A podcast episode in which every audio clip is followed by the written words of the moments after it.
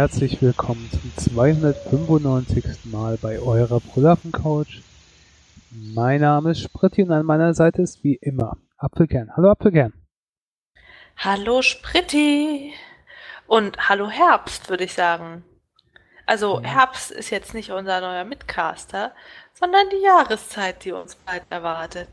Ach, man hat es wirklich gemerkt, nach diesen ganzen heißen Wochen war es in der vergangenen morgens doch kühler. Also ich habe Und dunkler. vor und dunkler. Ah. Oh ja, ich habe abends einen Tag die Woche meinen Sportkurs. Der geht bis kurz nach neun und früher bin ich immer noch im Hellen nach Hause und jetzt war es schon während der Stunde dunkel draußen. Eieiei. Nee, aber es ist jetzt morgens kühler, also Jacke braucht man auf jeden Fall. Und ich habe auch wieder meine Bettdecke in den Bettbezug getan und nicht immer nur unter dem Bezug geschlafen. Und trotzdem kommt da bei mir irgendwie so eine Vorfreude auf. So, oh Gott, jetzt können wir endlich wieder Tee trinken, stricken, Kekse backen. All die Sachen, die ich eh schon getan habe, aber jetzt fühle ich mich wenigstens herbstlich dabei. Ja. Ja. Ich, ich finde es ja gar nicht gut. Also heute Morgen erstmal war mir scheißkalt, aber ich hatte auch nichts drüber. Ich bin kurzärmlich los und dann habe ich gedacht, oh, ist doch äh, etwas frisch. Als ich in der Mittagspause heute spazieren war, da war es aber nochmal schön warm. Das war, also da hat die Sonne noch schön geschienen. Aber nee, insgesamt, es wird schon Herbst. Und irgendwie so wenig Lust auf Herbst und Winter wie jetzt hatte ich eigentlich noch nie. Ja, dann zieh doch in die Bananenrepublik. Also, ich finde Herbst prima. Es ist einfach so, ich finde es schön, zu Hause zu sein und mal ein bisschen draußen spazieren zu gehen, aber nicht die ganze Zeit draußen zu hängen. Und da ist Herbst die ideale Jahreszeit für. Klar, dass es morgens dunkel wird, nervt mich. Also niemand hat Lust aufzustehen, bevor die Sonne aufgestanden ist, ne? Aber ansonsten, so alles, was da mit dem Herbst kommt, die ganze Erntezeit und Marmeladen einkochen und so, das ist ja mal genau meins. Es muss jetzt nicht direkt schneien, um Gottes Willen. Und ich brauche auch keine Minusgrade, aber so solide 20 Grad, solide 15 Grad, na, das ist eine gute Sache. Ich habe halt mit einem mittlerweile sehr großen, gut genährten, ähm, willensstarken inneren Schweinehund. Und ähm, oh, schick ihn mal zu den Fatfighters oder Weight Watchers. der, der verträgt nur die Hitze nicht so und Aha. war deswegen jetzt die letzte Zeit äh, kaum anwesend.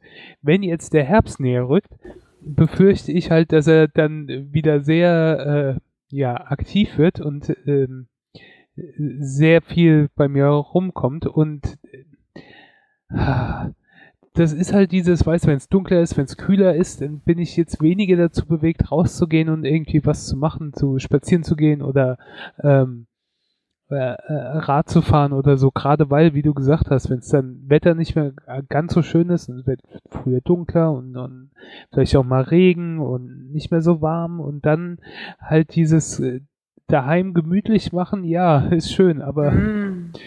da freut sich mein Schweinehund, aber ich würde mich halt wahrscheinlich mehr freuen, wenn ich dann noch äh, rausgehen könnte. Ich weiß nicht, ich muss echt mal überlegen, weil, wie ich das mache diesen Winter. Ähm, ich glaube, ich bin auch nicht der Fitnessstudio-Typ, weil da ist mein innerer Schweinehund-Typ halt auch äh, sehr aktiv und hindert mich daran, äh, extra nochmal rauszugehen, da irgendwo hinzugehen. Aber abends, wenn ich heimkomme, gerade mal aufs Rad zu schwingen oder nochmal ein paar Schritte zu laufen oder so, das fällt mir dann doch leicht. Aber dann nochmal zu Hause zu verlassen, um in ein Fitnessstudio oder sonst wohin zu gehen, um mich da dann auf so ein Fahrrad zu hocken, wo du aus der Scheibe guckst und alles ist dunkel und so, das ist, äh, nee, ich weiß nicht. Ich muss echt mal gucken. Also wir lernen, Schweinehunde halten Sommerschlaf und im Winter werden sie aktiv. Ähm, schon mal an Sport zu Hause nachgedacht? Also das ist das, was ich ziemlich gerne mag. Einfach Yogamatte ausrollen oder Pilatesmatte oder wie auch immer man nennt, da wo man Krankenwasser sagt. Euch ist ja alles zugetraut. Äh, und dann selber Übungen machen, sei es Pilates, sei es Yoga, sei es High Intensity Interval Training oder was mit Kurzhanteln. Ja, auch hier ist mein Schweinehund äh, sehr aktiv. Äh, momentan ist, steht meine ähm, Yogamatte wie man bei euch sagt, äh, zusammengerollt äh, neben meinem Kleiderschrank. Und ja, müsste ich halt dann auch mal wieder ausrollen und hinlegen und dann ich habe auf dem Handy so eine App, wo ich dann so äh, unterschiedlich Training mit Übungen, so äh, wo du immer so kurz so was machst und dann kommt die nächste Übung und so. Ja. Das habe ich schon ab und zu gemacht, aber auch das kostet mich Überwindung, das daheim zu machen, weil daheim ist es dann auch schön bequem. Ich weiß es noch nicht. Ich muss mal gucken. Äh, ich bin zumindest, sagen wir mal, motiviert, meinen Schweinehund im Zaum zu halten. Und deswegen hoffe ich mal, dass ich auch irgendwie durch die Wintermonate komme. Aber ähm, schöner wäre es halt, wenn es schön warm wäre und ich könnte gerade draußen was machen.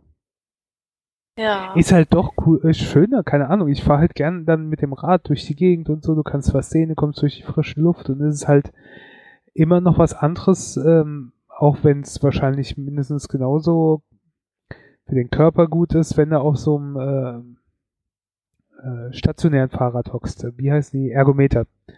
Ähm, ja, na klar. aber das ist halt langweilig. Deshalb würde ich Ja, einfach Übungen machen. ja, Ich finde naja. aber auch Fitnessstudio übrigens langweilig, weil ich denke, ich gehe da hin, ich heb irgendwelche Hanteln hoch. Ja, was soll denn die Scheiße?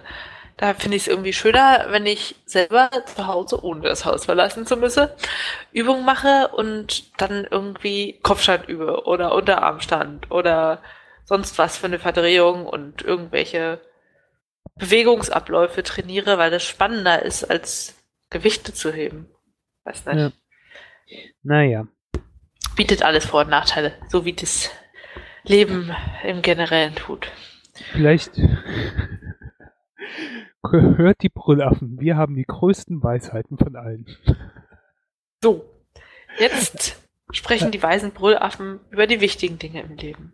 Ja, denn wenn jetzt der Herbst kommt, dann rückt natürlich auch die nächste Zeitumstellung wieder näher. Und ihr habt vielleicht mitbekommen, dass es eine Online-Befragung der EU-Bürger gab, ähm, was sie denn davon halten. Und wenig überraschend haben mehr als 80 Prozent gesagt, äh, nee, finden wir nicht so dolle. Äh, lasst es mal bleiben.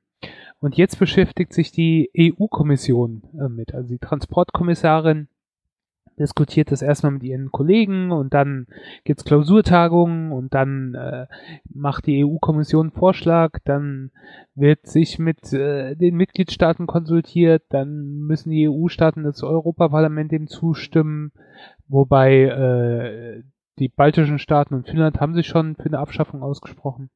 Dann muss eine EU-weit gültige Richtlinie festgelegt werden.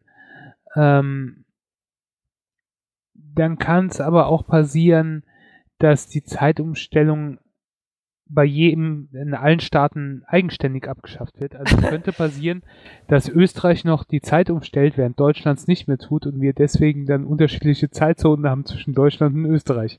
Das kann passieren, ist natürlich nicht so ganz wahrscheinlich, weil die wenigsten sind halt, also ich kenne nicht viele Argumente dafür. Ähm, ja, aber das äh, könnte natürlich passieren.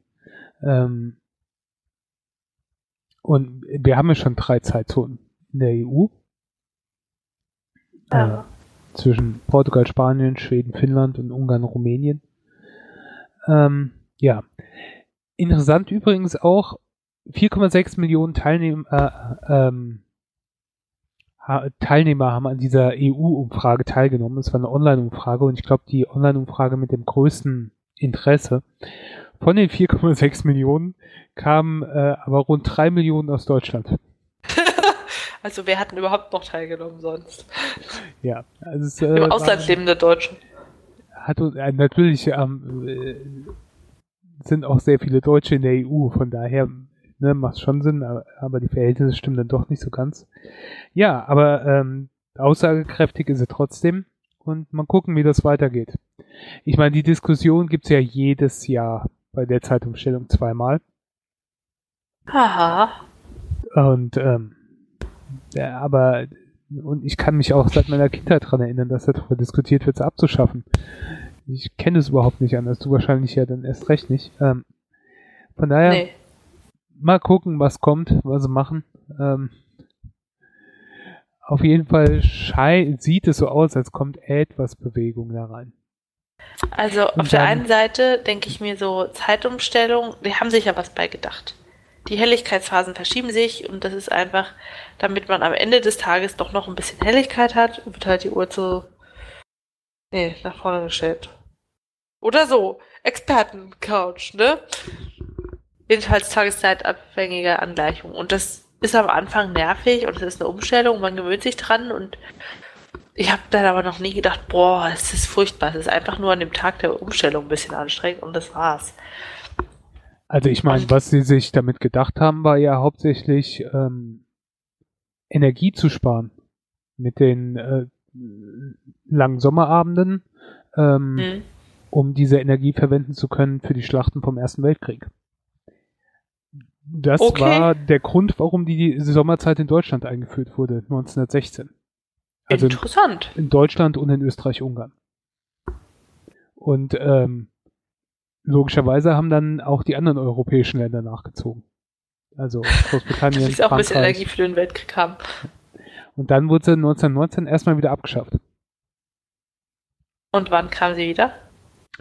Also ich weiß, dass Großbritannien das danach weitergemacht hat. Ähm, Frankreich gab es dann Proteste, weil die Franzosen protestieren ja gerne und dann haben sie es wieder abgeschafft. Ähm, und es wurde alles so ein bisschen äh, kontrolliert und dann wenig überraschend hat Deutschland sie äh, für den Zweiten Weltkrieg wieder eingeführt. Ähm, 1940 oder so. Äh, und äh, gut, damals hatten wir ja prinzipiell alles, was dann von Deutschland besetzt wurde, war dann die Berliner Zeit ausschlaggebend. Ne? Ähm, auch in Afrika und so weiter, wo die deutschen Truppen dann waren, war die Berliner Zeit. Ähm, ja, äh, und ich glaube, die Alliierten haben das danach dann auch weiter äh, benutzt. Und dann wurde es auch noch mehr umgestellt. Ähm, ich meine, es waren dann zwei Stunden auch in der Nachkriegszeit am Anfang. Ähm, und aber vor 1950 hat man es dann wieder abgeschafft. Ich habe das mal durchgelesen. Ich hatte mir mal den Wikipedia-Artikel durchgelesen, der mich jetzt interessiert hat. Und die letzte Einführung oder die Sommerzeit, die wir jetzt haben, die wurde ja meines Wissens dann äh, Anfang der 70er aufgrund der Ölpreiskrise, also auch wieder Energie und äh, Sparen ähm, eingeführt. Ja gut, auch wenn der Einführungsgrund jetzt nicht so romantisch war, Energiesparen ist doch an sich gut. Jetzt mal so ganz ketzerisch. Ja, Was? es ist halt so ein bisschen nervig. Also. Ja, aber es gab auch eine Zeit, also wo Leute einfach damit gelebt haben, dass es umgestellt wurde und fertig und Energie gespart haben. Klar, man würde oben sterben. Es ist nicht wie auf Impfungen verzichten, aber wenn ich damit Energie sparen kann, warum nicht? Ja, gut. Ich meine, im Prinzip ist es ja auch nicht so dramatisch. Die eine Stunde und äh, als, als Kind war das für mich viel dramatischer. Und Aha. da habe ich mich wirklich sehr ähm, drüber geärgert und war für eine Abschaffung. Und ich weiß nicht, ob ich es schon mal erzählt habe. Der Grund war, dass meine Mutter dann, oder wie man das ja so sagt, ist so, oh, wir können eine Stunde länger schlafen oder wir können eine Stunde kürzer schlafen. Und das betrifft ja den Tag, wo die Zeit umgestellt wird. Ja. Ich hatte das falsch verstanden und habe dann gedacht, dass wir dann für ein halbes Jahr immer eine Stunde länger schlafen können und für ein halbes Jahr immer nur eine Stunde kürzer schlafen können. Und dann fand ich das natürlich nie gut, dass ich ein ganzes halbes Jahr eine Stunde weniger Schlaf hatte. Das äh, fand ich nicht gut und deswegen war ich dann gegen diese Zeitumstellung. Da war es auch nicht gut in der Schule, weil du hast ja ein ganzes halbes Jahr nicht schlafen können, richtig. Ja, ne? natürlich. Da hat mir eine Stunde Schlaf gefehlt jeden Tag. Furchtbar. Ähm, der arme ich Schritti. weiß nicht mehr genau, wann ich realisiert habe, dass dem nicht so ist, aber es war überraschend spät in meinem Leben. Äh, wie lange ist her, dass du den Wikipedia-Artikel gelesen hast? Ja, gestern. Ah, sag, sag ich doch. Nein. Ja. Gut. Aber vielleicht ist es halt Zeit, sich von der Zeitumstellung zu verabschieden. Verabschieden kann man sich auch von der Aldi-Tüte. Ach, dieses gute Stück deutsche Tradition. Ich meine, Wer kennt sie nicht? Die blau-weiß gestreifte Tüte mit äh. dem Logo von Aldi. Ich. Markenzeichen aller Penner, die was auf sich halten und aller Omas, die beim Einkaufen den Baumwollbeutel vergessen haben. Hier selber Effekt, aber hier kommt noch Orange mit rein. Ach so, ja, dieses Aldi Süd. Blau-Orange. Aber auch selbes Markenzeichen und so weiter. Anderes Okay. Logo, selbes Markenzeichen. Jedenfalls die Aldi-Tüte hat Tradition. Das Design ist schon 1970 entworfen worden von Günther Frutrung, einem Münchner Designer, und ist seitdem in Einsatz. Klar, sie haben mal ein bisschen so das Format geändert, sie haben äh, Kühltüten noch hinzugefügt zum Sortiment, aber dieses Grunddesign, diese kultigen blau-weißen Streifen, die sind eben original. Und jetzt hat Aldi gesagt, na gut, wir wollen ja hier umweltfreundlich sein und machen auch mehr Bioprodukte. Und deshalb wissen wir auch, Plastik ist nicht nachhaltig. Aldi hat auch relativ viel nicht in Plastik verpacktes Gemüse. Also es gibt immer noch Sachen, wo ich mir denke, boah, warum müsst ihr jetzt Paprika in Plastik packen? Die haben auch von alleine eine Schale. Aber andere Sachen kriegt man lose, die sonst nur verpackt kommen. Und das ist schon ziemlich cool. Ja. Und 2017 gab es die erste Pressemitteilung, dass Aldi die Plastiktüte abschaffen möchte. Und Ende 2018 wird es soweit sein. Es gibt mit den Lieferanten keine weiteren Verträge über Tütenherstellung. Und es wird eine Umstellung auf Papiertüten stattfinden. Und äh, Plastik, also nee, Quatsch hier, Stoffbeutel. Also ich weiß nicht, ob du das schon mal gesehen hast. Es gibt so Aldi Stoffbeutel in verschiedenen Farben. Der immer hat da so ein ähnliches Konzept. Oh Gott, lauter Werbung hier. Mit Pfandtüten. Also du zahlst 2 Euro, kriegst so eine Tüte, die ist deutlich kleiner als die Aldi-Tüte, kannst dann mit Einkäufen nach Hause transportieren, die Tüte entweder behalten und weiter benutzen, oder du kannst sie zurückgeben, auch wenn sie dann gebraucht ist, bekommst deine 2 Euro wieder und ja, die Tüte wird, weiß ich nicht, recycelt, verbrannt, zu kleinen Puppen für Kinder in Afrika geflochten. Ich weiß nicht, aber jedenfalls besser als Plastiktüte, ne?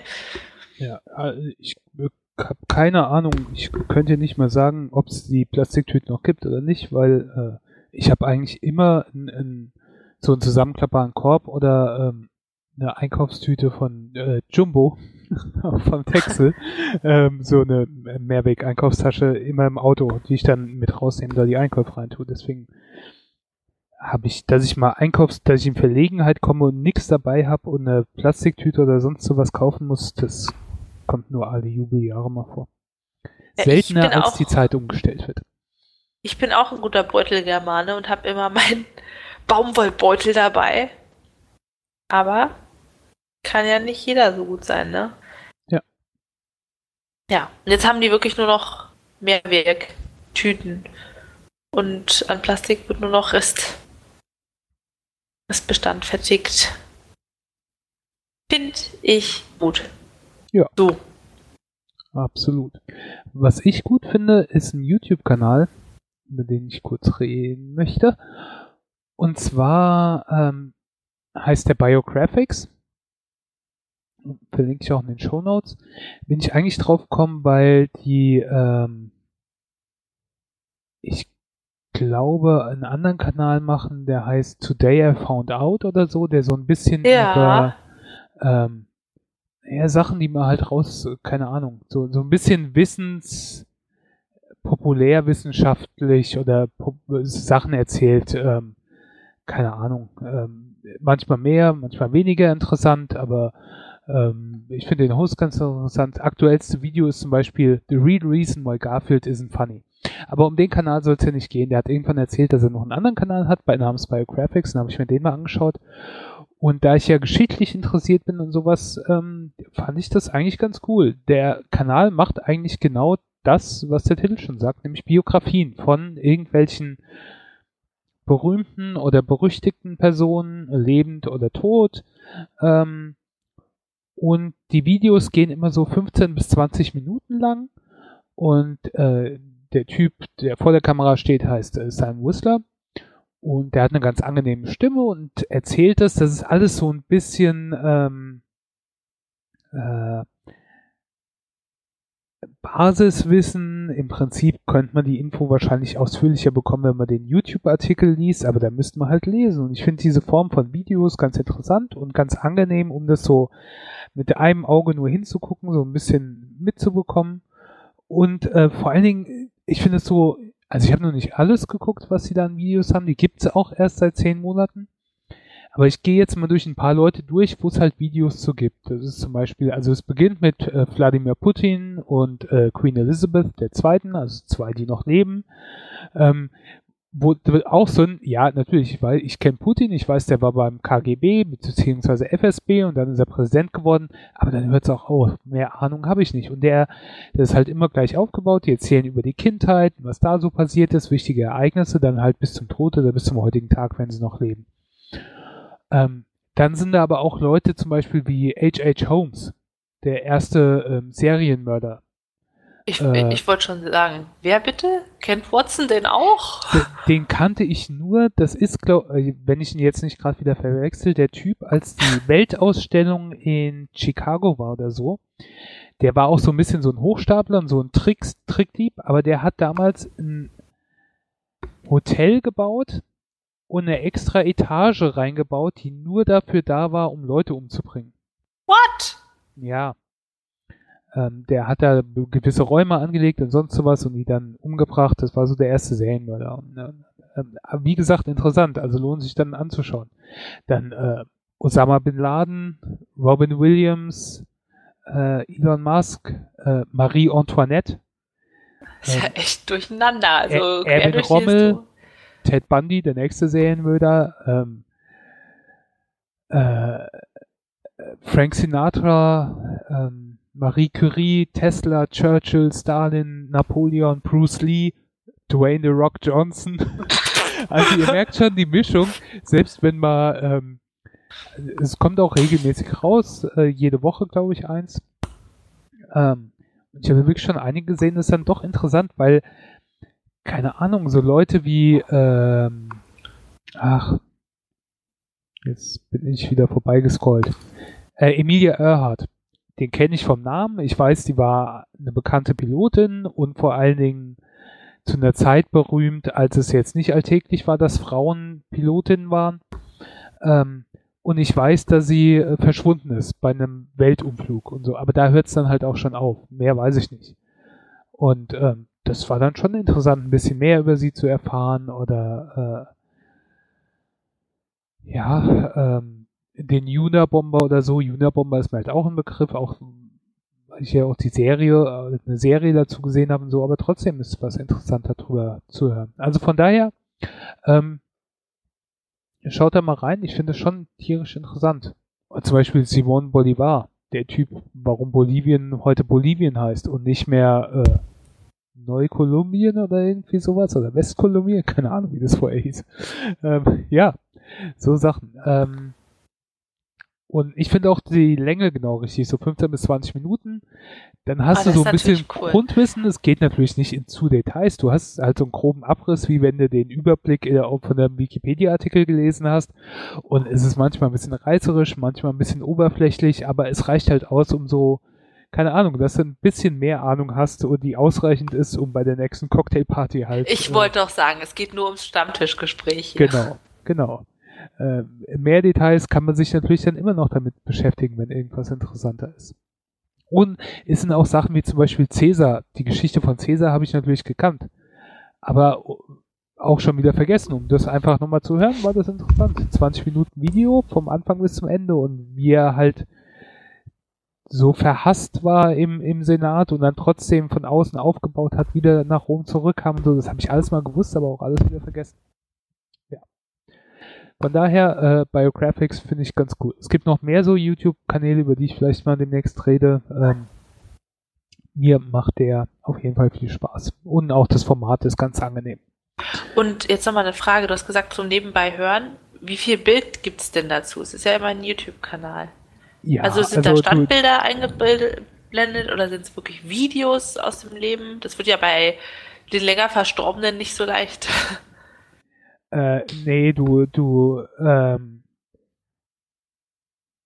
du siehst Sam Whistler, den Typ, halt häufiger da erzählen und oder das ganze Video durchzählen und manchmal wird dann quasi so Bilder in den Hintergrund reingeschnitten von dem, was er gerade erzählt, wenn es da halt Bilder gibt oder Porträts oder sonstige Gemälde oder keine Ahnung, er erzählt von irgendeiner Stadt, dann wird die Stadt gezeigt oder Leute und dann werden Bilder von den Leuten gezeigt, wie bei einem Wikipedia-Artikel. Ja. Wenn du über irgendjemanden Biografie liest, dann siehst du dann Bilder von den Eltern oder Bilder von demjenigen in seiner Jugend oder im Alter oder sonst irgendwie und so ist das da auch. Ähm, ja. Also es ist eher zum Anhören. Also es ist jetzt nicht so, dass da das Video so wichtig ist, dass man es sehen muss. Es reicht, okay. wenn man es hört. Das ist immer ganz wichtig, wenn man kochen will, was man dazu gucken kann. Ja. ja. Strick-Podcast war bis jetzt meine Nummer eins. Mal schauen, wie es weitergeht. Ja. Gut. Okay. bei uns geht es jetzt weiter mit äh, Öl. Ja, und zwar gießt er ein bisschen Öl ins Kokosfeuer, ne? Ich weiß nicht, ob ihr es mitbekommen habt, aber in den letzten Wochen ging ein Video wirklich viral auf YouTube. Und zwar war es von der Uni Freiburg ein Vortrag von Professor Dr. Dr. Karin Michels zum Thema Ernährung. Und der Titel ist äh, Kokosöl ist Gift. So, erstmal noch kurz zu der Vortragenden. Wohl, nee, machen wir jetzt anders weiter. Ähm, Kokosöl wurde ja in den letzten Jahren ganz deutlich gehypt. Also Kokosöl für die Haare, Kokosöl für die Ernährung, Kokosöl zum Abnehmen, Kokosöl als Wunderheilung für alles, am besten komplett darin baden. Microphone ich weiß, 2016 gab es so eine Phase, da gab es äh, eine Meme, so pours coconut oil over everything. So von wegen, und jetzt ist alles gut. Egal wie furchtbar es vorher war, ich habe Kokosöl drüber gegossen, jetzt muss wieder schön sein. Zumindest war es auch meine Wahrnehmung. Es war plötzlich überall erhältlich, super gehypt. Manche haben gesagt, nimm einen Würfel Kokosöl und iss ihn zwischendurch. Das ist so gut für deine Zähne und reinigt von innen. Und da dachte ich mir auch so, meine Güte, wisst ihr, dass das pures Fett ist? Aber jetzt ist es ja das reine Gift. Und dieser reißerische Titel hat natürlich die Zuschauer verunsichert vor Ort, aber auch das Internet ganz schön aufgewühlt. Denn das Internet ist ein Ort, was Kokosöl unter anderem auch groß gemacht hat. Und so treffen jetzt die Fronten aufeinander. Ich weiß nicht, wie viele Antwortvideos auf diesen Vortrag ich jetzt inzwischen schon gesehen habe. Jeder YouTuber, der ansatzweise was mit Fitness, mit Ernährung zu tun hat, mit vegan, mit, keine Ahnung. Jeder, der quasi nicht Baggerfahrer ist, sagen wir es so. Oder sich nur an Deut für Ernährung interessiert, hat Microphone da was activated. Oder das, das ist aber auch ein ziemliches Vorurteil gegenüber Baggerfahrern. Okay, das stimmt. Jedenfalls müssen auch wir unseren Bananensenf dazugeben, finde ich. Natürlich, dafür sind wir da. Bananensenf for the win. Äh, ja, das erste, was mir aufgefallen Microphone ist, die muted. Professor Dr. Dr. Karin Michels hat einen beeindruckenden Titel und ist äh, Direktorin des Instituts für Prävention und Tumorepidemiologie in Freiburg. Hört, hört, das hat ja noch gar nichts mit Ernährung zu tun. Na gut, Ernährung ist in gewisser Weise auch Prävention. So, an sich hat sie studiert in Harvard an der Medical School und ist äh, ja, da später Dozentin für Geburtshilfe, Gynäkologie und reproduktive Biologie geworden. Also immer noch nichts mit Ernährung. Ist dann seit 2008 W3-Professorin für Tumorepidemiologie in Freiburg und da auch an großen Studien zum Thema vor allem Prävention und Einfluss von Ernährung auf Gesundheit beteiligt gewesen. Und so hat sie dann ihren Zugang zu ja, Ernährung bekommen. Aber Ernährungsmedizin ist nicht ihr Hauptthema. Und einer der großen Punkte, die ehrlich gesagt zu Recht an ihrem Vortrag kritisiert worden war, dass sie veraltete Studien zitiert. Also sie, sie sagt ganz viel zum Thema Kokosöl, warum es Gift ist, aber auch über Superfoods und über Öle und was man da nehmen sollte. Aber wir bleiben erstmal beim Kokosöl. Das ist nämlich so das Hauptthema. Und da hat sie als Kernaussage gehabt, Kokosöl ist das reine Gift. Kokosöl ist schlimmer als Schweinewalz, weil es hält, enthält mehr gesättigte Fettsäuren als dieses und lagert sich direkt in den Koronararterien ab und führt zum sicheren Herztod.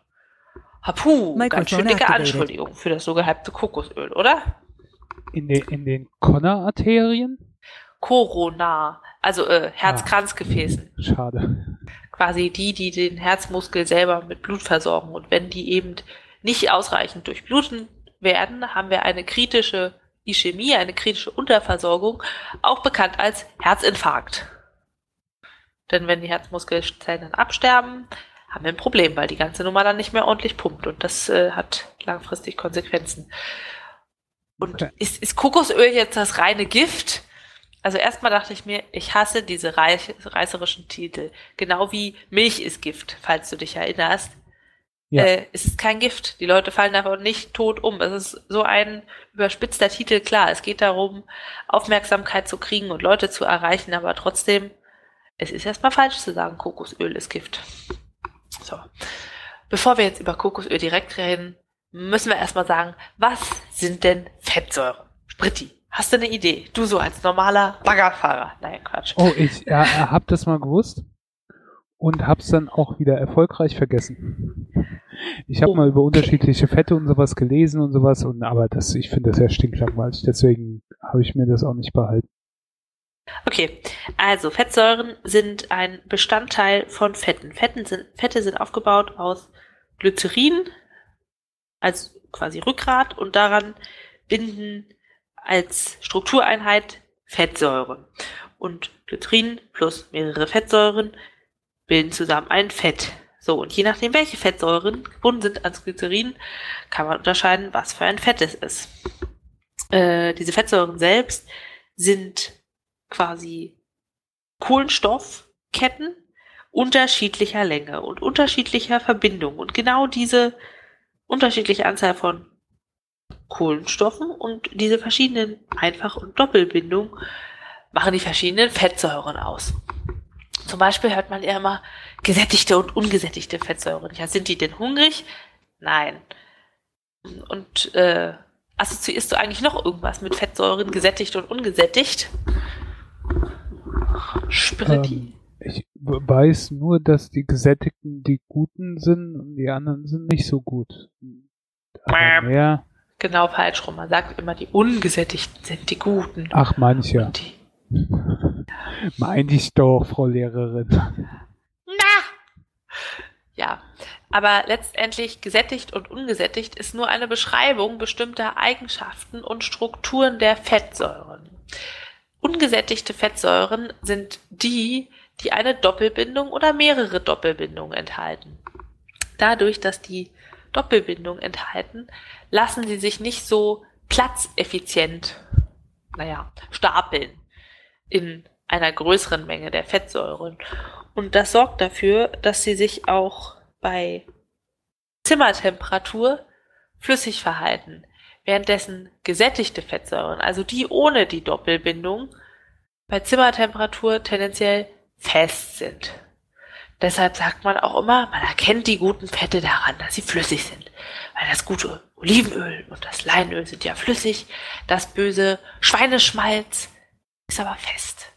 So, und wenn du schon mal Kokosöl gesehen hast, das ist ja auch bei Zimmertemperatur von vielleicht 20 Grad fest, aber es hat einen relativ niedrigen Schmelzpunkt, den weiß ich jetzt spontan nicht auswendig, aber jetzt als es wärmer war und man so 25, 26, 28 Grad hat in der Wohnung, ist es flüssig. Und dann kann man noch Fettsäuren unterscheiden. Also gesättigt und ungesättigt, jetzt nochmal kurz, ist nur eine Beschreibung, wie sie sich verhalten, vom Schmelzpunkt her, und wie viele Doppelbindungen sie haben. Ne? Mhm. Ich sag noch erstmal gar nichts darüber, ob sie gut oder schlecht sind. Die haben verschiedene Vorkommenshäufigkeiten. Also es gibt zum Beispiel ganz bekannt ähm, Leinöl mit Linolensäure. Das ist eine mehrfach ungesättigte Omega-3-Fettsäure. Und die kommt eben nicht vor in Butter unbedingt, sondern in Leinöl. Dann gibt es genauso äh, Palmitoleinsäure, die kommt vor allem im Milchfett vor. Es gibt Stearinsäure, das ist eine gesättigte, die kommt in Tier- und Pflanzenfetten vor. Also sie haben, je nachdem, wie sie beschaffen sind, häufige Vorkommensorte und dementsprechend sind sie auch assoziiert mit bestimmten Nahrungsmitteln. Gut. Dann wird es leider noch komplizierter. Es gibt ja auch die Sachen mit Trans- und Cis-Fettsäuren. Um Gottes Willen, was soll das denn nur schon wieder sein?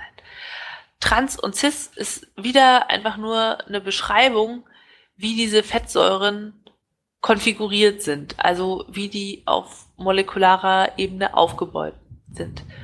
Und zwar haben Cis-Fettsäuren einfach eine andere Form von, sagen wir mal, Knick in der Struktur als die Transfettsäuren. Und äh, Transfettsäuren können unter anderem entstehen, wenn man Produkte verarbeitet. Also die Cis-Doppelbindungen können zum Beispiel durch Frittieren in Transfettsäuren umgewandelt werden. Deshalb heißt es immer, frittierte Produkte, Chips, Pommes, ne, die Klassiker, sind ungesund. Und das stimmt, denn die Transfettsäuren, hat man nachgewiesen, erhöhen im Blut die Konzentration von dem schlechten, wie man so sagt, dem Low-Density Lipoprotein, äh, LDL, Cholesterin und Moment, erhöhen LDL, habe ich hoffentlich gesagt, und erniedrigen die Konzentration vom guten High-Density Lipoprotein, also HDL, Cholesterin. Und das LDL transportiert eben das Fett, was man so im Körper zirkulieren hat, äh, in die Gefäße und das HDL transportiert es zur Leber zurück zum weiteren Verstoffwechsel. Und deshalb hätte man ja lieber gerne mehr von dem HDL. Wichtig ist es beides zu haben, aber das Verhältnis sollte halt stimmen. So. Und mit dem Verzehr von Transfettsäuren erhöht man das LDL-Cholesterin, transportiert mehr Fett in die Peripherie der Gefäße und erhöht damit so sein Arteriosklerose-Risiko. Und da die Arteriosklerose, also die Verkalkung von Gefäßen, wie man das so umgangssprachlich sagt, auch am Herzen und in Herzkranzgefäßen stattfinden kann, führt das zum Herztod. Nicht sofort, über längere Zeit und so weiter. Aber jetzt kommt's Transfettsäuren sind nicht unbedingt in Kokosölen, sondern in weiterverarbeiteten Produkten, sagen wir das frittierten, kommen aber auch vor in Margarine, bei allem, was künstlich gehärtet wird. Und da kommen wir nämlich zum Thema wieder Eigenschaften. Gesättigte Fettsäuren sind fest. Und wenn ich eigentlich flüssige Fette, also sagen wir mal Sonnenblumenöl, Rapsöl, Olivenöl, nehme und daraus eine Margarine mache, weil, keine Ahnung, ich Napoleon bin und Butter sparen will, dann muss ich die Fettsäuren dafür härten. Und um sie zu härten, muss ich eine Transfettsäure aus den eigentlich ungesättigten Fettsäuren machen. Also die Trans, ah, das hätte ich mal vorher sagen können, die Trans- und Cis-Konfiguration bezieht sich auf Doppelbindung. Doppelbindung kommen nur in ungesättigten Fettsäuren vor. Und wenn ich diese eigentlich gesunden, ungesättigten Fettsäuren nehme und sie verfestige, mache ich Transfettsäuren drauf. Sprich, Margarine ist eigentlich nicht so cool. Ich weiß auch nicht, warum alle Margarine toll finden und BCL Werbung macht für uiuiui, Herzgesundheit mit Margarine. Ja, keine Ahnung. Ich finde Butter halt geiler. Aber da hat man auch nochmal einen Grund dafür, das nicht nur geschmacklich toller zu finden. Ja. So. Cis- und Transfettsäuren. Das Kokosöl hat aber nicht Transfettsäuren. Dann gibt es noch essentielle und nicht essentielle Fettsäuren. Essentielle Fettsäuren sind die, die der Körper nicht selber herstellen kann und wo er darauf angewiesen ist, dass wir die aufnehmen, wie zum Beispiel Linolensäure, Linolsäure. Das sind diese ungesättigten und mehrfach ungesättigten, die auch in Pflanzenölen vorkommen. Also in Leinöl, Sonnenblumenöl, Hanföl, Fischöl und so weiter. Und dann gibt es die nicht essentiellen Fettsäuren, die kann der menschliche Körper aus anderen selbst synthetisieren. Gut. Erstmal genug Verwirrung äh, gestiftet. Jetzt haben die Fettsäureketten unterschiedliche Länge. Es gibt lange, es gibt kurze und es gibt mittellange. Sagen wir so. Im Kokosöl sind sehr viele mittellange Fettsäuren und zum großen Teil gesättigte Fettsäuren. So viele wie im Schweineschmalz. Und da sind wir wieder bei der Frau äh, Professor Dr. Dr. Michels, die sagt, es ist schlimmer als Schweineschmalz, denn im Kokosöl sind mehr gesättigte Fettsäuren. Und das ist auch schon irgendwie so ihr ganzes Argument. Also auf was anderes geht sie nicht ein. Und da denke ich mir, das ist irgendwie ein bisschen oberflächlich. Und sie sagt, es gibt keine Studien, dass Kokosöl irgendwas Gutes anstellen könnte. Es ist das schlimmste Lebensmittel, das man überhaupt essen kann. Und das finde ich ein bisschen ungünstig. Also, man muss natürlich sehen, Kokosöl ist das reine Fett. Das reine Fett ist sehr kaloriendicht und sehr hohe Kalorienaufnahmemengen sorgen für Übergewicht. Und Übergewicht ist definitiv ungesund. Also ich sollte nicht das reine Kokosöl den ganzen Tag essen. Das ist natürlich nicht gut, aber ich kann auch, weiß ich nicht, am Tag ein Liter Leinöl trinken und es wäre zu viel Energie, auch wenn das Öl an sich super gesund ist. Ne? So viel erstmal dazu. Das ist den meisten Leuten natürlich klar und die würden jetzt am Tag nicht einen Liter Kokosöl trinken. Ist es dann trotzdem noch Gift? Äh, Kokosöl erstmal oberflächlich enthält, wenn ich es auf der Haut anwende, einmal pflegende, mittellange Fettsäureketten. Das ist das Besondere im Kokosöl, da sind sehr viele mittellange Fettsäureketten drin. Die sind gar nicht so häufig. Und eine davon, die sehr berühmt ist, ist die Laurinsäure. Da hat man im Labor nachgewiesen, dass sie antibakterielle Eigenschaften hat. Und zur Hautpflege zum Beispiel ist es total super. Man muss diesen Kokosgeruch mögen und es ist natürlich auch fettig und es zieht so schnell nicht ein. Aber zur Hautpflege ist es prima und man kann sich das in die Haare massieren und äh, sich gegenseitig damit massieren. Manche schlagen es als Gleitgel vor, na, ob sich das jetzt mit Kondomen verträgt. Wer weiß, wer weiß. Das muss man ja alles nicht machen. Aber als Hautpflege zum Beispiel, Kokosöl super. Insofern man nicht allergisch drauf reagiert, dann ist natürlich nichts super, aber da kann man es erstmal benutzen. So. Aber sollte man es essen? Die erste Sache ist, Kokosöl enthält fast nur gesättigte Fettsäuren. Das macht es zu einem hocherhitzbaren Bratöl. Denn wenn ich gesättigte Fettsäuren ähm, erhitze, dann mache ich aus diesen Doppelbindungen eventuell Transfettbindungen. Und da habe ich ja gerade schon erzählt, ist es nicht gut für das Cholesterinverhältnis im Körper man sollte mit seinem guten Leinöl nicht braten oder mit dem Fischöl, sondern dafür gesättigte Fette nehmen. Und Kokosöl ist prima zum Frittieren. Das äh, ist immer noch nichts Gutes, was man immer machen sollte, frittieren, aber wenn man, dann damit. Weil äh, der Rauchpunkt von Kokosöl ist bei 194 Grad. Das ist relativ hoch, kann man mitarbeiten. Ja, äh, dann gibt es verschiedene Studien zum Thema, ist es gut für die Gedächtnisfunktion, zum Beispiel bei Alzheimer. Äh, dadurch, dass es langkettige Fettsäuren nicht sind, kann man die schneller aufnehmen. Die mittelkettigen Fettsäuren, das Kokosöl, bilden auch leichter Ketonkörper. Die sind ja auch relativ bekannt für ketogene Ernährung, keine Kohlenhydrate, ne, Spritti? Das ist auch so ein bisschen dein Ding. Ja. Und wenn man ketogen lebt, ist vor allem Kokosöl günstig, da man leichter Ketonkörper daraus bilden kann. Es gibt so Untersuchungen, wird Alzheimer besser, wenn man ketogen sich ernährt. Alles nicht so sicher, aber die haben auch festgestellt in zwei Studien, die eine ist von 2004, dass das bei Alzheimer symptomverbessernd sein kann. Wer weiß.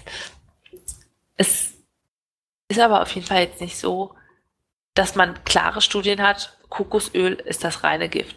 Kokosöl ist ein Fett, es hat viele gesättigte Fettsäuren und gibt uns dadurch keine essentiellen Fettsäuren, also ist jetzt ernährungstechnisch vielleicht nicht super wertvoll, aber weit davon entfernt, das reine Gift zu sein. Es ist super zur Hautpflege, ich mag das auch gerne so zum irgendwie Hände eincremen. Es zieht halt nicht schnell ein, wie so eine schöne Handcreme. Aber wenn man es abends macht, ist es eine super Sache. Pflegt und zum Anbraten.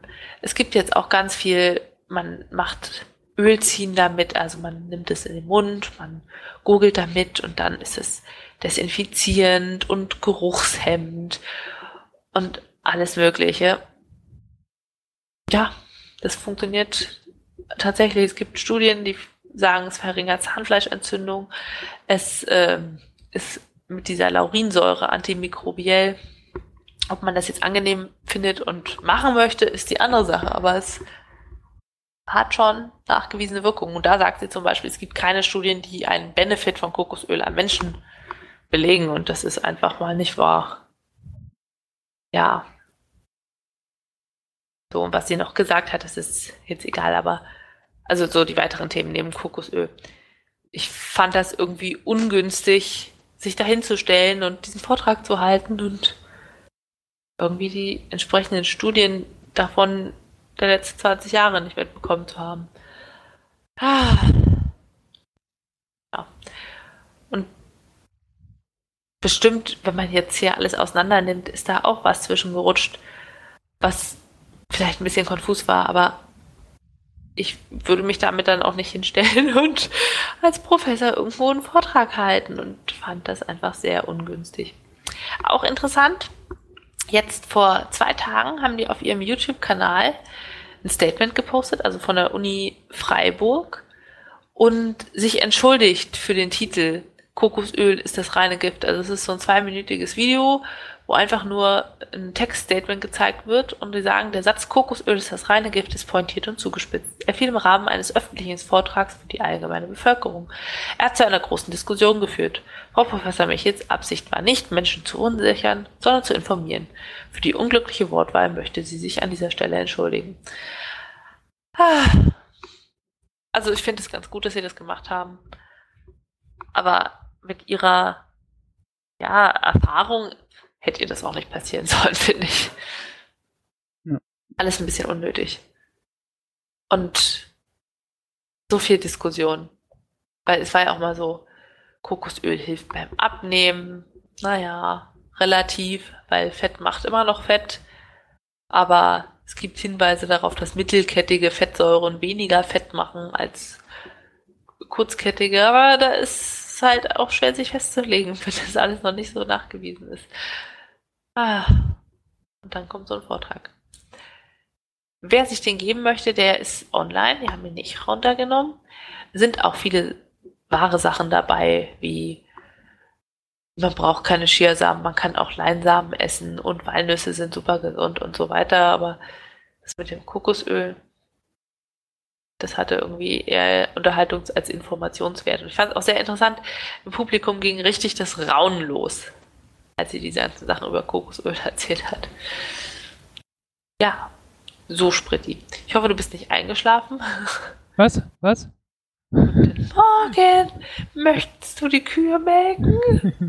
nee, wie geht das? Guten Morgen. Möchten Sie die Kühe melken? Äh, ja, nee, nee, es war schon interessant. Vor allen Dingen, weil ich ja natürlich wieder mal nur Überschriften gelesen habe und mich nicht weiter damit äh, beschäftigt habe. Also ich habe auch Kokosöl im Schrank und ich brate damit an. Und ich fette damit Backform aus und schmier mir das auf die Haut und noch lebe ich. Na, da haben wir ja Glück. Ja. Gut. Ähm, soll ich zum Abschluss noch über eine Serie erzählen? Äh, ich kann auch erst nochmal hoch hinaus und ganz kurz eine Runde schwimmen gehen. Das können wir natürlich auch machen. Ich wusste nicht, ob du es noch machen wolltest. Ir irgendwie dachte ich, es wäre nach deiner Serie und wollte gerade Raum lassen. Ja, ich war Stand-Up paddeln und wollte nur ganz kurz darüber erzählen, weil das ist so eine Sportart. Ich hatte die nie auf dem Schirm und in den letzten Jahren habe ich vermehrt Stand-Up-Paddler gesehen und dachte, wo kommen die denn her? Gab es das schon immer? Hab das dann mal ausprobiert und war ziemlich überrascht, dass das gar nicht so schwer ist und doch irgendwie weniger leicht, als ich dachte. Hast du schon mal was damit zu tun gehabt? Stand-Up-Paddling? Weder Stand-Up noch Sitting. Okay. Auch nicht voll into the water Paddling. Ja. Äh, Stand-Up-Paddling Doch, das schon. eine Sportart, die vom Surfen abstand. Klar, die Gemeinsamkeit ist da das Brett. Äh, original oder der, der Ursprung des Ganzen ist tatsächlich auch Hawaii, also die Surferinsel. Und anders als beim traditionellen Surfer, wo der halt erst auf sein Board nach draußen paddelt und da drauf steht, steht man die ganze Zeit auf dem Board und paddelt. Also man steht auf diesem Brett, hat ein Paddel und bewegt sich darauf vorwärts. Man kann auch Kunststückchen machen, man kann darauf Yoga machen, aber hauptsächlich steht und paddelt man. Und man kann damit Touren machen, man kann damit aber auch so ein bisschen Surfbewegung. Je nachdem gibt es verschiedene Bretter, die sind entweder lang und schmal, um besonders Geschwindigkeit machen zu können oder für Kunststücke kurz und breit und stabil oder so Boards für Universalbenutzung. Naja. Und dieses Board ist vielleicht drei Meter lang, zweieinhalb Meter lang. Was ich hatte, das Universalboot, einen Meter breit und relativ instabil. Also ich bin da drauf geklettert innerhalb eines Kurses. Es war so drei Stunden Einführung im, zum Stand-Up-Paddling und dachte mir erstmal so, oh Gott, da soll ich aufstehen. Es hat schon auf den Knien ganz schön gewackelt. Und das hat einen Schwerpunkt in der Mitte. Man muss sich darum aufstellen. Also es gibt so eine markierte, mit Flossen markierte Zone, wo eben die Mitte ist. Und wenn man da steht, breitbeinig, ist man einigermaßen stabil. Aber sobald man anfängt, den Fuß nach vorne oder nach hinten zu setzen, merkt man sofort, dass das ganze Ding ein bisschen weniger stabil wird. Und ich hatte irgendwann dann wirklich, naja, Schmerzen, weil ich in der gleichen Position verharrt bin, weil ich mich nicht getraut habe, meine Füße irgendwie zu bewegen. Das muss man dann erstmal lernen, so vorsichtig die Füße vor und zurück zu tapsen ohne ins Wasser zu segeln. Und das Paddeln selber fällt nicht so schwer. Das ist, wer schon mal Kajak gefahren ist oder besser Kanadier, weil man nur ein Paddel hat und damit wechselweise auf beiden Seiten ins Wasser sticht. Das ist sehr intuitiv. Aber dieses Balance halten ist schon am Anfang eine kleine Herausforderung. Und ich dachte mir immer, wenn ich die so am See gesehen habe, ja, Stand-Up-Paddeln, stehst du halt da drauf, machst du so ein bisschen Pat-Pat links, Pat-Pat rechts. Aber das ist schon ein bisschen anstrengender. Und mittlerweile gewöhnt man sich daran.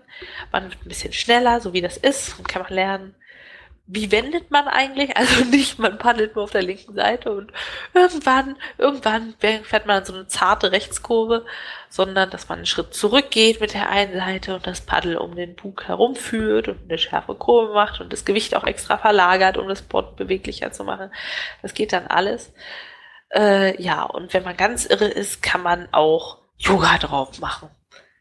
Äh, den, den Kopfstand auf dem Board habe ich mir dann trotzdem noch gespart, fand es aber insgesamt eine ziemlich spannende Erfahrung.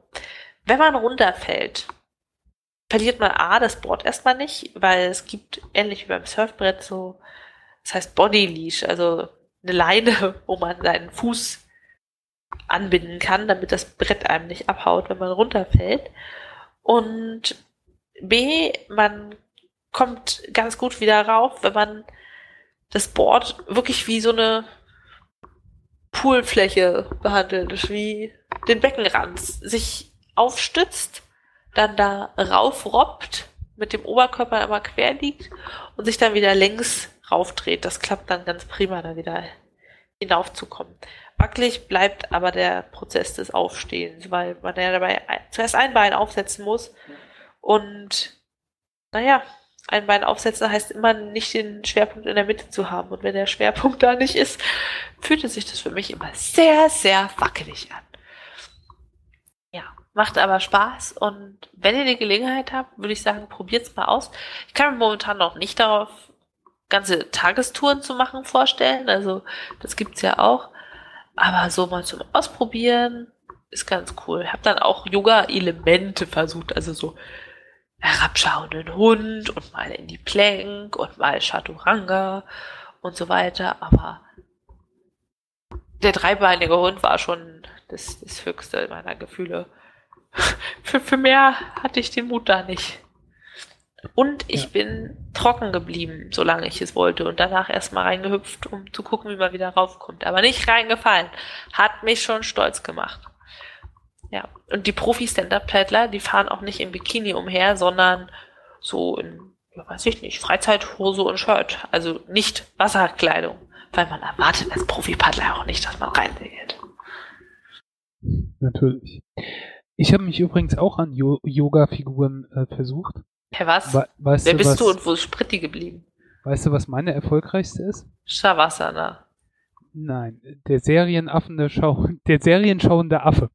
Aber Shavasana hättest du auch gekonnt. Das ist dieses diese Endposition, wo man auf dem Rücken liegt und die Arme und die Beine ein bisschen gespreizt hat und einfach nur atmet.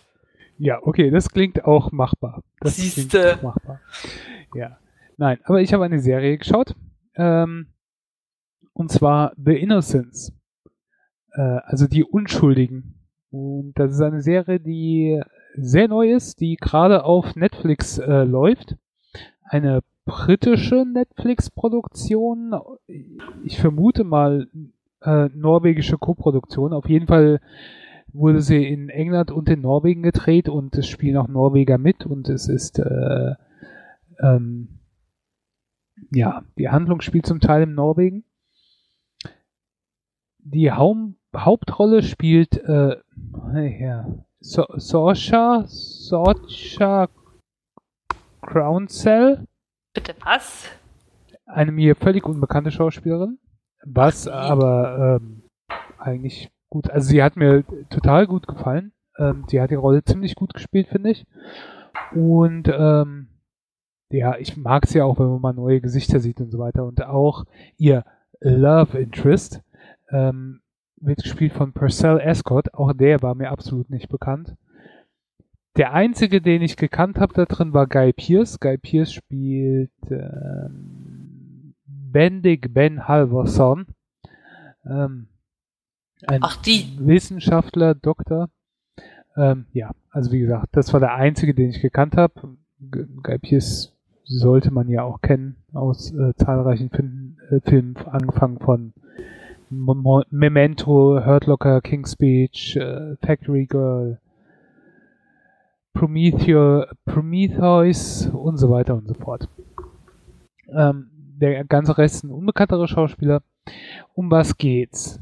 Es ist eine Serie mit übernatürlichen Sachen, so eine Supernatural Elements, die drin vorkommen. Die Hauptrolle ist, äh, wie gesagt, gespielt von Saoirse Crownsell, ähm, heißt June, June McDaniel. June lebt mit ihrem Stiefvater und äh, ihrem Bruder zusammen. Die Mutter erfahren wir ist irgendwann weggelaufen und äh, sie ja hat jetzt nicht so viel Bewegungsfreiheit. Sie ist verliebt, verliebt in äh, Harry. Harry ist ein farbiger Junge, den sie in ihrer Schule getroffen hat und viel mehr in Anführungszeichen Auslauf außer Schule hat sie auch nicht. Ähm, denn ihr Vater fährt sie in die Schule, holt ah. sie ab, sie darf nicht äh, weggehen, sie äh, ist nicht unterwegs, sie äh, bekommt nichts großartig mit von der Welt da draußen, sie ist im Prinzip eingeschlossen. Und dann denkt man natürlich, okay, der Vater ist irgendwie so ein Creep und ne, äh, schließt die, seine Stieftochter im Keller ein und ähm, hat er so gewisse Assoziationen. Er sagt aber, er tut das, um sie zu schützen. Natürlich, die rechtfertigen sowas ja immer. Ne? Wir erfahren aber später, dass das durchaus seine Gründe hat. Dass es keine guten Gründe sind, aber dass er seine Gründe hat äh, er nicht, sich nicht weiß, anders zu helfen. Auch äh, ihr Bruder ist übrigens eingeschlossen. Der hat eine Wohnung in der, keine Ahnung, in der Scheune da von dem Haus. Sie leben irgendwo draußen in Schottland ist es, glaube ich, so ein bisschen auch in ländlicher Gegend, nicht in der Stadt. Und ähm, ihr Vater hat schon angekündigt, dass sie jetzt gleich auf eine Insel ziehen. Irgendeine schottische Insel, wo sie noch abgeschotteter sind. Und sie will das natürlich nicht. Ihr Bruder ähm, wohnt, ist in seiner Wohnung, ist da auch eingeschlossen, aber der hat, jetzt weiß ich gerade nicht, wie diese Krankheit hat. Diese, die Leute, die nicht äh, nach draußen können oder nicht unter Leute und, und sich deswegen quasi einschließen. Irgendeine Phobie. Ich weiß es nicht, wie sie heißt. Ähm, ja, so. Und sie hat sich in der Schule in Harry verliebt und die beiden wollen zusammen weglaufen. Die wollen äh, irgendwo weg in die große Stadt, nach London und äh, halt weg von ihrem Vater. Er hat auch nicht das beste Heimleben. Er wohnt mit seinen Eltern zusammen, aber der Vater hat ein ein mysteriöses Ereignis hat stattgefunden. Er hat dann wie eine Art Schlaganfall gehabt und ist jetzt pflegebedürftig daheim und ähm, geistig wie abwesend und ähm, er kümmert sich mit äh, seiner Mutter um, um ihn halt, muss ihn halt auch pflegen und waschen und ähm, die Mutter ist äh, Polizistin. Und dann laufen die beiden weg. Und werden dann auf einmal auf einer dunklen Landstraße von zwei Männern angehalten, also beziehungsweise ein Mann hält, blockiert die Straße mit seinem Auto und tut so, als hätte er eine Panne und ähm, Harry steigt aus und will ihm helfen.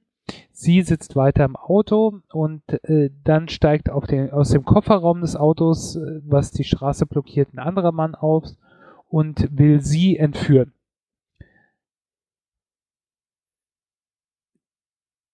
Sie wehrt sich, lange Rede, kurzer Sinn, äh, sie verwandelt sich auf einmal. Sie nimmt die Gestalt von diesem Typen an. Wow. Ja. Magic. Das ist die übernatürliche Fähigkeit oder das Supernatural-Element, was hier reinkommt. Und wir erfahren dann, dass ihre Mutter dieselbe Fähigkeit hat und ihre Mutter lebt in Norwegen auf einer abgeschotteten Insel, wo äh, Guy Pierce so ein Doktor ist, der verschiedene Frauen um sich gesammelt hat, die alle diese Fähigkeiten haben. Und ich will jetzt nicht zu weit in die Mythologie eingehen, aber es geht halt darum, dass er vermutlich der June helfen will und äh, ihre Mutter schickt ihr eine Nachricht und auch dieser Typ, der auf der Straße sie entführen will, hängt mit denen zusammen und äh, arbeitet für diesen Doktor. Ob das alles wirklich so äh, reine Hilfsbereitschaft ist oder ob er noch andere Motive hat, das möchte ich natürlich nicht verraten, aber man kann es sich denken. Ja, und es geht im Prinzip darum, dass June mit ihrer Fähigkeit versucht umzulernen und verschiedene Leute ihr helfen wollen, die ihr vielleicht doch nicht helfen wollen und sie noch entdeckt, dass es noch andere Leute gibt und sie gleichzeitig auf der Flucht vor ihrem Vater ist, aber will ihr Vater ihr wirklich Böses oder will ihr nichts Böses und sind andere nicht vielleicht noch viel böser und schafft sie es nach Norwegen? Und ähm, das Ganze ist aber nicht in so einer aufgetreten ähm, Hollywood-mäßigen ähm, Supernatural-Serie gemacht, sondern man merkt halt schon, ne, so wie auch andere norwegische Serien oder britische Serien sind, es ist so ein bisschen geerdeter, ein bisschen natürlicher, ein bisschen nicht so auf Effekt gemacht. Und das finde ich eigentlich ganz cool. Das ist ganz angenehm an der Serie. So also ein bisschen unaufgeregter, aber das ist eigentlich auch ganz cool. Mir hat die Serie ziemlich gut gefallen vor allen Dingen, weil so ein paar Wendungen kommen und Sachen reinkommen und es halt nicht diese typischen Effekte oder Wendungen hat oder Darstellungen hat, wie, ich kann es jetzt schwer umschreiben, wie es in der Hollywood-Serie vorkommt. Es ist von daher so ein bisschen was anderes. Es gibt acht Folgen. Die Folgen sind Netflix-typisch zwischen, sagen wir mal so um die 50 Minuten lang, kann auch mal eine Stunde gehen.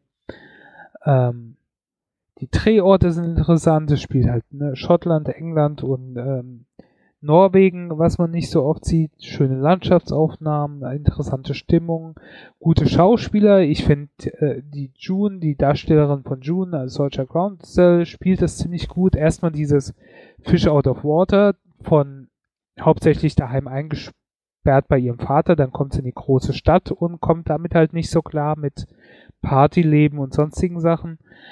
Aber auch dieses verdammt, ich habe irgend so eine komische Fähigkeit, wie soll ich damit um sich gehen, wie funktioniert das, äh, ich will sie loswerden oder will ich sie nicht loswerden. Ja, ähm, hat mir gut gefallen. Ich gebe der Serie mal sieben von zehn Bananen. Ähm, also ich finde, man kann sie sich gut anschauen, hat mir so, hat mich gut unterhalten und ist halt auch mal was abseits von diesen Standard-US-Serien und das. Ich schaue ja, wie ihr gemerkt habt, wahrscheinlich nicht mehr so viel Serien, einfach weil ich nicht mehr so die Zeit habe in letzter Zeit und muss mir dann aussuchen, was ich gucke, beziehungsweise entscheide relativ schnell nach einer Folge, schaue ich es weiter oder schaue ich es nicht weiter. Das hier habe ich gern weitergeschaut. Ja. Dass man das nochmal hört, Spritti, unser Seriensucht, die wird wählerisch.